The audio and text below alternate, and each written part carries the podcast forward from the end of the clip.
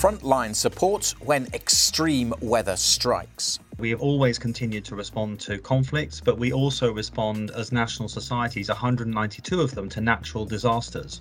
How we can all play a part in reducing climate change. If people are needing to replace their boiler, they replace it with a heat pump. Make that a choice, the affordable choice. And early attempts to provide coastal weather warnings. The instrument stands around a metre high. The hardwood and brass case tapers upwards, with the main stem housing a substantial mercury thermometer. It's Friday, the 8th of April, and you're listening to Weather Snap from the Met Office. Hello, I'm Alex Deakin, and this is Weather Snap, an insider's guide to the week's weather headlines. Whilst parts of Scotland have experienced snow and ice this week, UK weather has been pretty benign of late.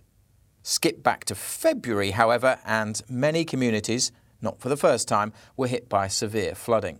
This mirrors events from two years ago, when February 2020 became the wettest February on record. And extreme weather events aren't confined to the UK.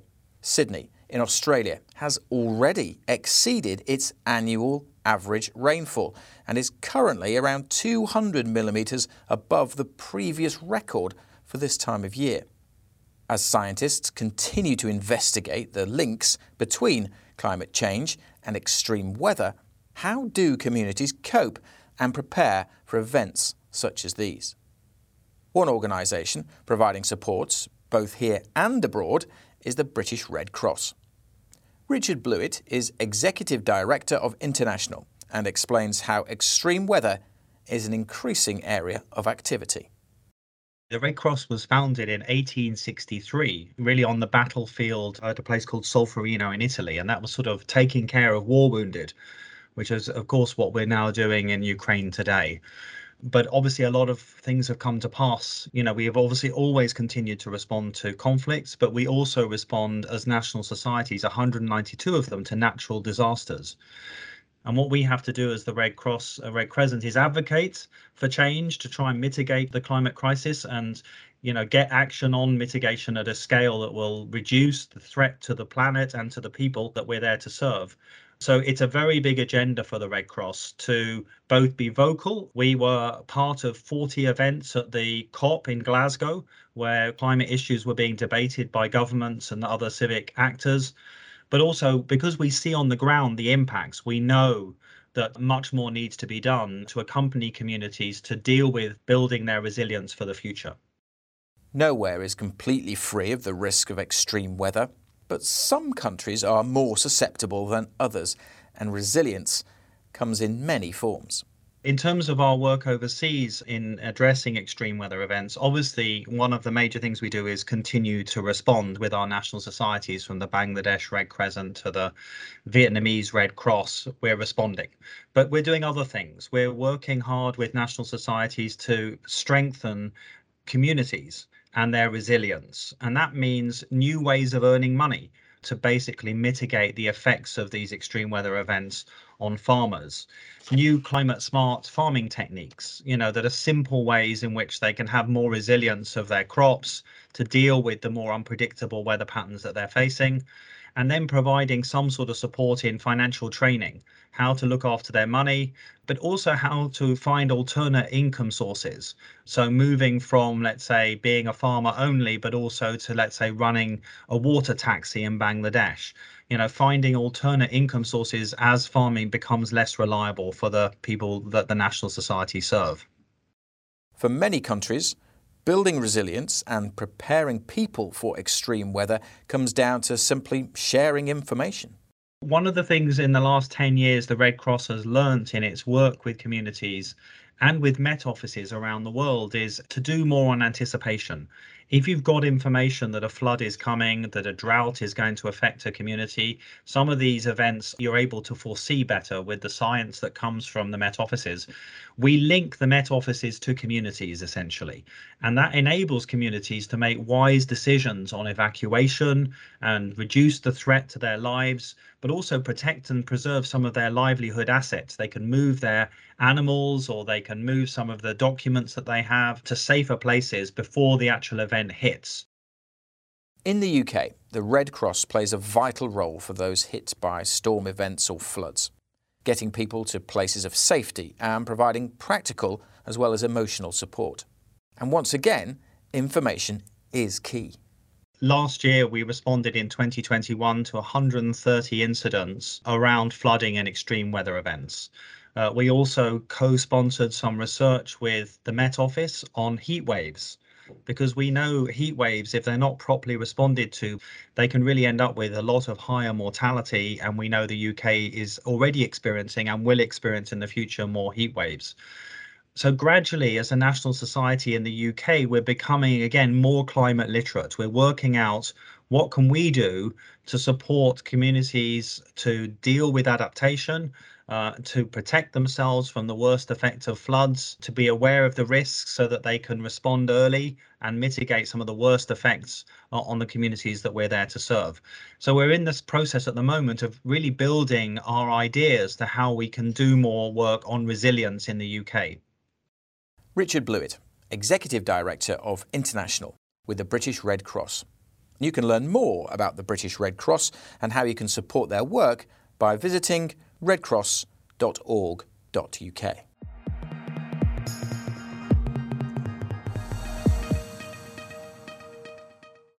The impacts of climate change, including extreme weather events, are the subject of a report released this week by the Intergovernmental Panel on Climate Change, or IPCC.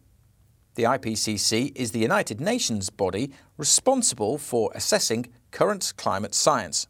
So, what do scientists themselves make of this latest report?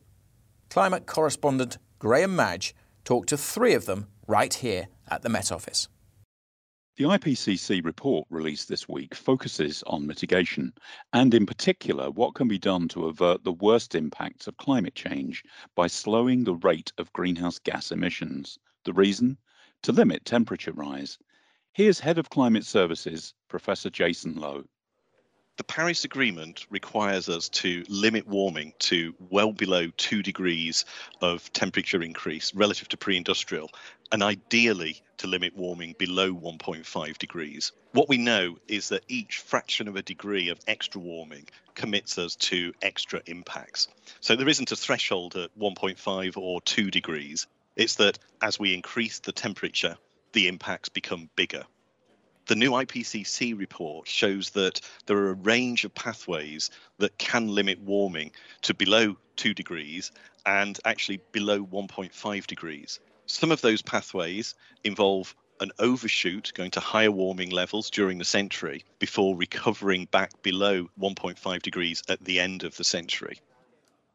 Temperature overshoot, where the climate warms by more than one and a half degrees above pre industrial levels, could have profound environmental effects. Head of Earth System and Mitigation Science, Andy Wiltshire. We expect extremes to increase, so they're the kind of things we experience in our everyday lives, like summer heat waves, that kind of thing. But there are actually more deciduous kind of impacts. So, for instance, Arctic sea ice, we expect above 1.5 to largely reduce, and that's going to have huge implications for wildlife in the Arctics we also expect that to affect sea level rise. So sea level rise is, is, related to the total amount of warming. So by overshooting, we have extra warmth in the oceans, and that means the seas will be slightly higher by 2100 than if we hadn't overshot. With so much at stake, is limiting one and a half degrees of warming by the end of the century still feasible? I think it is still feasible to hit 1.5 by the end of the century, um, but it really is about this urgent action. The more we overshoot, the more we're dependent on technology that involves sucking the CO2 out of the atmosphere, whether that's by plants or technology which directly captures the CO2 from the atmosphere. So it is still feasible, but it does require some extra dependencies on technology that we haven't yet proven at scale. Effective and widespread carbon capture that's pulling carbon dioxide out of the air or emissions and locking it away, may take many years to perfect at scale and would require global collaboration. For now, avoiding or limiting temperature overshoot relies on the actions of individuals. Here's Science Manager Camilla Mathison of the Met Office Hadley Centre. It's a collective responsibility to help reduce emissions and understand what we need to do and how we need to change. And that will take some very difficult decisions by everybody and a complete change of lifestyle. So, trying to reduce our consumption is hugely important. Trying to change what we eat, how we lead our lives, so not driving everywhere. Um, I think these are really crucial things that everybody can do. For Camilla, the key to living more climate friendly lifestyles lies in having viable alternatives. I guess I'm putting the onus on people. There's also an onus on policymakers to make it easy for people to make the right choices and green choices. So, if people are needing to replace their boiler, they replace it with a heat pump. Make that a choice, the affordable choice. So, I think the changes are needed at every level in order to be able to see the temperatures come back down. Camilla Mathison ending that report by Graham Madge.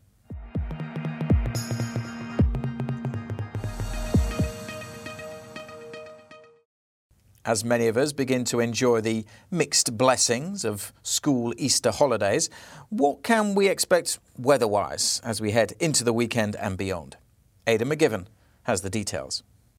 We've seen some big swings in temperature this spring so far, and uh, the next few days continue that theme. Certainly a chilly start to the weekend with a widespread frost on Saturday morning, some icy patches around as well, especially in the north.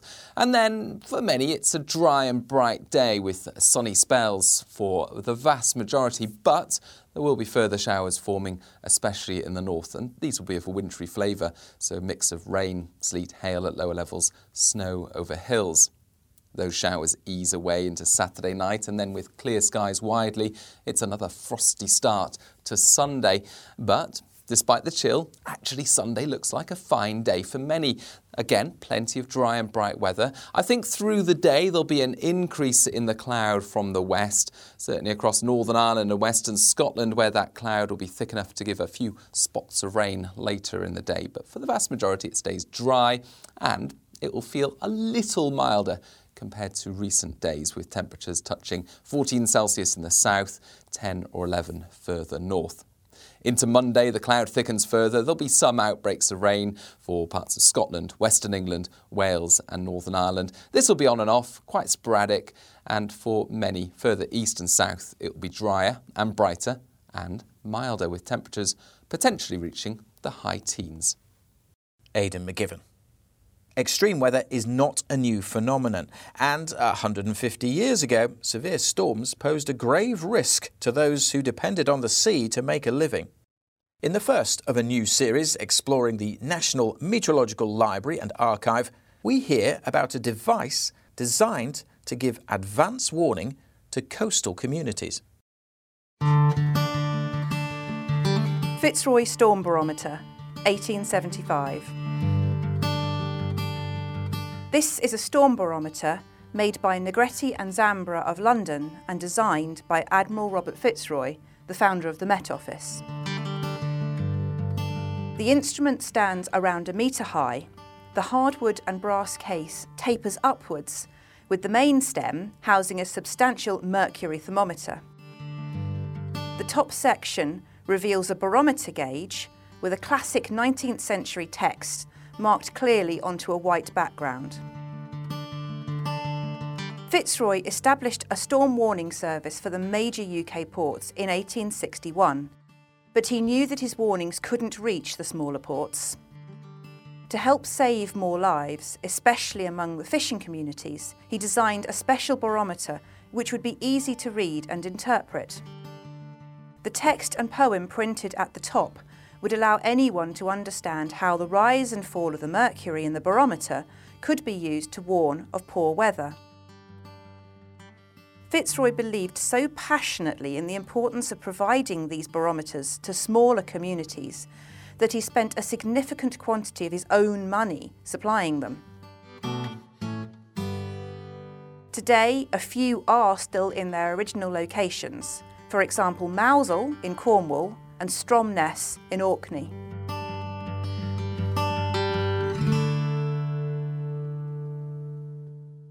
Dr. Catherine Ross of the National Meteorological Library and Archive. And if you'd like to see a picture of Fitzroy's barometer, together with other meteorological objects of note, head over to the archive website at metoffice.gov.uk forward slash research. Just before we go, Martin Bowles has last week's highs and lows. Here are last week's extremes, measured between Monday the 28th of March and Sunday the 3rd of April. The highest temperature of the week was 18.7 degrees Celsius at Porthmadog on the North Wales coast. A very cold Arctic maritime air mass moved into the UK towards the end of the week. A few observation stations in England and Wales recorded their lowest ever April temperatures. The lowest temperature of all, though, was in the Highlands of Scotland. Minus 8.0 degrees was recorded at Tulloch Bridge in the early hours of Friday morning. The largest daily rainfall was also recorded in the Highlands. 22.0 millimetres was measured at Rheshellach on Sunday. The sunniest place was the Isle of Tiree off the west coast of Scotland. 12.0 hours was measured on Wednesday. Thanks, Martin. That's it for Weather Snap. I'm Alex Deakin, and the producer was Adrian Holloway. Weathersnap is a podcast by the UK Met Office. For the latest weather conditions where you are, download the Met Office weather app.